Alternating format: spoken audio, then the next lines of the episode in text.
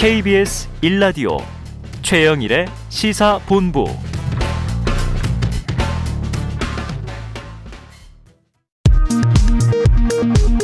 정보센터 뉴스입니다. 중앙재난안전대책본부는 오늘 정례 브리핑에서 증상이 호전된 중환자 전원과 안정기 환자의 조기 퇴원에 대해 다음 달 19일까지 한시적으로 인센티브를 지급해 병상 회전율을 높일 계획이라고 밝혔습니다.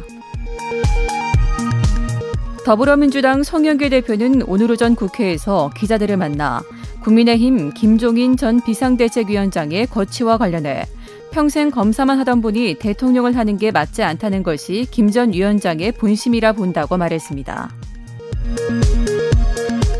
김종인 전 국민의힘 비상대책위원장은 윤석열 대선 후보 선대위 합류와 관련해 이미 다 이야기해서 할 이야기가 없다는 입장을 밝혔습니다. 아울러 윤 후보와 계속 소통하고 있느냐 등의 질문에는 침묵으로 일관했습니다.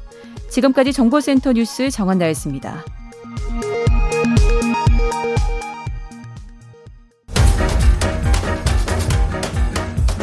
최영일의 시사본부 10분 인터뷰.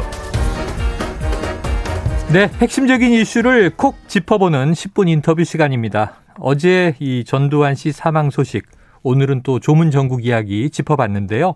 자, 전두환 국가장 방지법을 발의했던 조오섭 더불어민주당 원내대변인과 남은 진실 규명의 향방을 두고 이야기를 나눠보겠습니다. 자, 의원님 안녕하세요. 네, 안녕하세요. 조호섭입니다. 네, 전두환 씨가 어제 오전 사망을 했습니다. 끝내 5.18 민주화운동 당시 인권 탄압, 또 여러 가지 이제 사건들에 대한 반성과 사죄 들을 수 없게 됐는데요. 어떻게 좀 느끼고 계세요? 네, 공교롭게도 전두환 씨가 사망한 어제는 11월 23일인데, 네. 그 33년 전에 5.18 광주 학살의 책임과 그다음 비자금 의혹을 피해서 네. 강원도 백담서로 아. 수모 들어갔던 날이 네네. 네. 공교롭게도 어제 11월 23일 어. 날짜입니다. 공교롭더라고요. 예, 예. 네, 어, 잘 아신 것처럼 전두환 씨는 대통령 되면서부터 광주 시민들을 학살을 했고 대통령 관저에 있으면서 부정부패, 삼천교육대, 뭐 민주주의 말살 등등의 여러 가지 역사적 오명을 남긴 사람입니다. 네. 그런데 그와 관련해서 반성이나 사죄 없이 그리고 회고록에서 역사를 왜곡하면서 거기에 대한 분도 처벌받지 못한 안 한채 음. 어, 사망한 것에 대해서 국민 한 사람으로서 굉장히 분노가 치밀어 옵니다. 네, 분노를 먼저 말씀해 주셨습니다. 자, 어제 이 민정기 전 청와대 비서관 기자들이 이 사과 이야기를 질문하자 무조건 막연하게 사과하라는 질문 자체가 잘못됐다. 이 언성을 높이는 장면이 보도가 됐어요. 어떻게 보셨습니까? 네. 어, 역시 좀 뻔뻔하다라는 네. 생각이 듭니다. 어, 새로운 동색이라고 마지막까지 국민들에게 사과나 반성 없이 사망한 거 아니겠습니까? 네. 그러면 어, 그 옆에 있는 사람이라도 대신해서 국민들께 사과하고 잘못했다라고 용서를 빌어야 됨에도 불구하고 음. 오히려 질문이 잘못됐다라고 이야기하는 것 자체가 네. 5.18 학살도 잘한 일이고 쿠데타로 헌정을 유려한 것도 잘한 일이다라고 인정하는 것밖에 되지 않아서 네. 정말 좀 뻔뻔하다라는 생각이 들었고요. 네. 더더욱이나 어, 진상 규명이라든가 책임자 처벌이 끝까지 필요하다. 역사는 바로 세워야 된다라는 음. 생각이 들었습니다. 네, 역사를 바로 세워야 한다. 어제 오늘 지금 조문을 두고 정치권에서 참 여러 가지 말들이 쏟아집니다. 특히 네네. 주목됐던 게 어제 윤석열 국민의힘 대선 후보가 처음에는 전두환 씨 조문 전직 대통령이니 가야 하지 않겠는가 했다가 두 시간여 만에 좀 가지 않는 것으로 입장이 바뀌었어요. 요 대목은 네 어떻게 보셨습니까? 어, 윤석열 후보의 마음은 조문을 가고 싶다라는 마음 아니었을까 싶어요. 어, 정치군인 전두환이잖아요. 네. 우리 또 윤석열 후보는 검, 정치 검사 출신이시고요. 네. 특히나 어, 2주 전에 광주를 방문했습니다. 네, 맞습니다. 전두환 씨를 찬양한 부분에 대해서 사과하겠다라고 해서 광주를 방문해서 국립묘지를 찾았지만 어, 참배는 제대로 된 참배는 하지 못했고요. 네.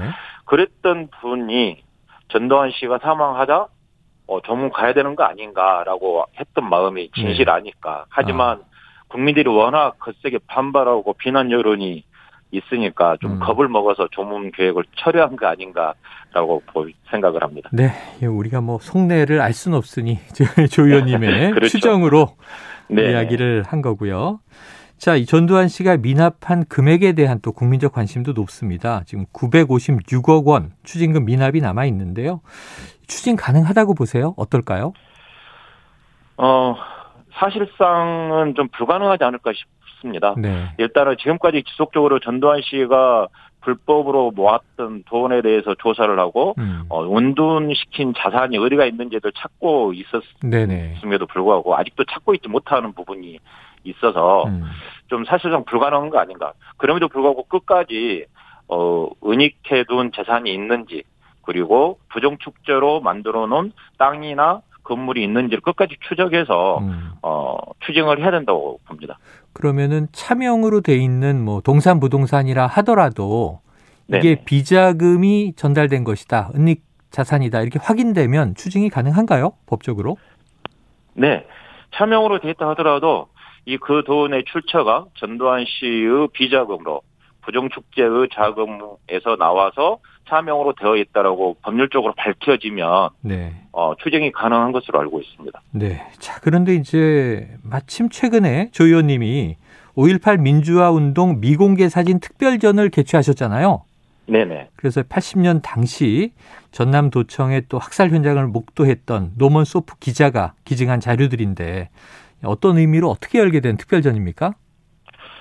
어, 이 사진은 지난 5월 달에 광주에서 개최가 됐던 사진전입니다. 네네. 어, 최초로 노무소프라는 기자께서 80년 5월 27일 날, 어, 계엄군이 도청을 진압한 직후에 음. 가장 먼저 사진기를 들고 도청이 들어가서, 네. 어, 이렇게 사망하신 분들과 연행되는 장면들을 찍으신 사진들이 그대로 남아 있어서 지금 전시를 하고 있는데요. 네. 얼마 전에 노태우 씨가 사망했을 경우에 국가장의 논란이 있었어요. 네네, 그래서. 국가장으로 장례를 치렀는데 어 혹여 전두환 씨가 사망했을 때도 국가장의 논란이나 국가장으로 장례를 치를 수도 있겠다라는 그 걱정이 있어서 우리 국회의원들이나 국회를 방문하신 분들께서 어 전두환의 잔혹함 을 좀 널리 알리고 반드시 국가장으로 장례를 치르지 않았으면 않아야 된다라는 것을 홍보하기 위해서 사진전을 열었는데 사진전 열고 그 다음 날 전두환 씨가 사망을 했습니다. 네. 자, 조 의원님 이게 화제가 됐던 게 전두환 국가장 방지법을 발의하셨기 때문이에요. 네네. 그런데 지금 일단 이제 5일 가족장으로 이제 결정이 된 것 같습니다. 이게 네네. 계류된 상태였는데 이 발의한 법안에 대해서는 어떻게 생각하세요? 어, 전직 대통령이나 사회에 공헌을 하신 분들은 국가에서 장례를 치러주는 국가장법이 있습니다. 네. 그래서 전두환 씨나 노태우 씨도 전직 대통령이기 때문에 국가장으로 장례를 치를 수 있습니다. 음. 하지만 어 그 장례를 치르지 못하는 즉 배제하는 법안이 없습니다. 그래서 네. 부정부패를 하거나 어 이렇게 내란죄를 겪은 사람들도 국가장으로 장례를 치를 수 있는 부분들이 있어서 그 부분을 음. 아예 어 배제시키기 위해서 논란을 어 일으키게 하지 않기 위해서 국가장법을 발의를 했는데 네. 작년 6월에 발의를 했는데 아직도 아, 처리가 되지. 않고 있었고요. 네네. 예, 예. 그래서 다행히 이번에는 국무회의 의결을 하지도 않고 음. 어, 가족들도 국가장으로 신청하지 않고 그래서 국가장으로 치러지지 않아서 정말 다행이라고 생각을 합니다. 네. 자, 그러면은 이제 전두환 국가장 방지법 이 자체는 이제 필요 없게 됐습니다만 향후에 전직 대통령 예우가 박탈된 경우 사면을 받아도 국가장을 지나지 지내지 못하게 하는 규정 요거는 앞으로 필요하다고 보세요?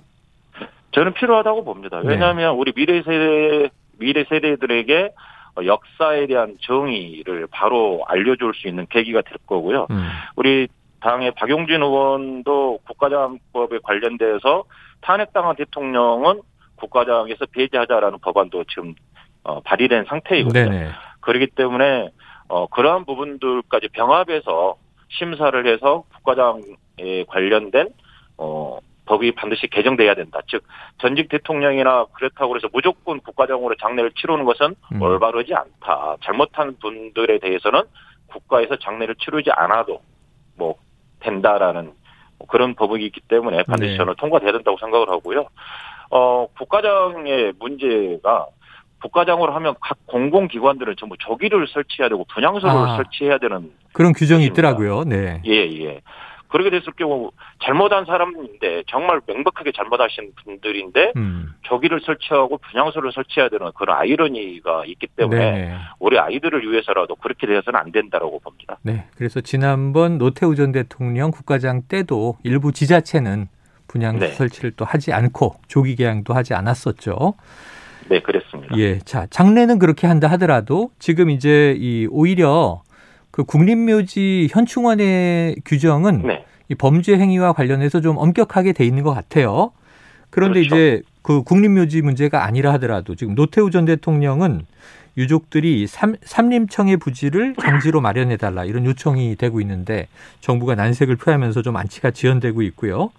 어. 전두환 씨의 유족은 이 국립묘지는 장지로 쓰지 않겠다. 이 그리고 가족장으로 결정하면서 대신에 휴전선 근처에 좀 안장하려는 의사를 비치고 있는데 이 장지 문제는 어떻게 보십니까?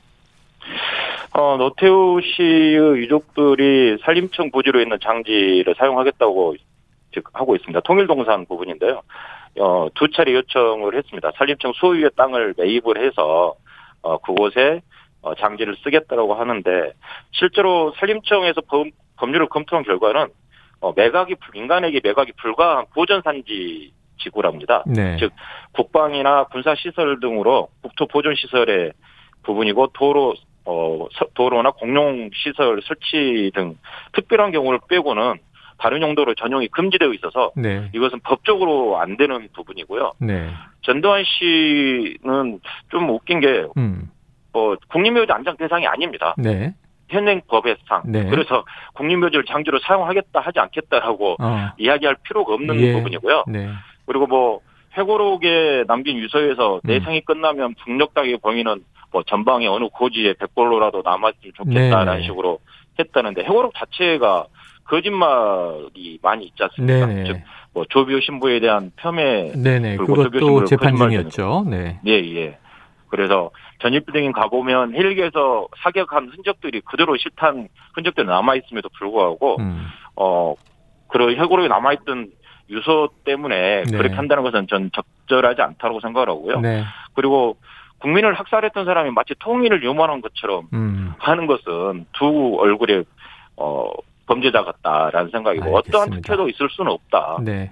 생각을 합니다. 자, 이저조 의원님 원내대변인 맡고 계시니까 짧게 한 두 가지만 여쭤볼게요. 네네. 지금 대장동 의혹과 고발사주 의혹에 대한 특검 문제, 이 대선과도에서 이제 여야 쟁점이 되고 있는데 이 장외 신경전만 치열하고 특검 도입이 공회전 하는 거 아니냐 이런 비판도 있어요. 어떻게 될 걸로 좀 전망하세요? 어, 우리 이재명 후보께서는 기자간담회를 통해서 어, 특검을 무조건 수용하겠다 라고 다시 한번 강조를 하셨습니다. 네. 어, 저는 두 가지 입장이라고 생각을 합니다. 하나는 모든 의혹을 신속하게 수사하자. 또 하나는 어, 대장동과 관련된 전 분야에 대해서 수사를 하자라는 네. 부분이고요. 어, 그 전 대장동 사건을 잘 아신 것처럼 크게 세 가지 부분으로 나뉘어질 수 있습니다. 네네. 하나는 당초에 공공개발 하려고 했던 것을 민간개발로 돌아서게 음. 만든 이명박 전 대통령이나 신영수 전 국민의힘 의원이라든가 네. 그 의원들의 문제가 무엇이었는지를 음. 밝혀내는 거고요.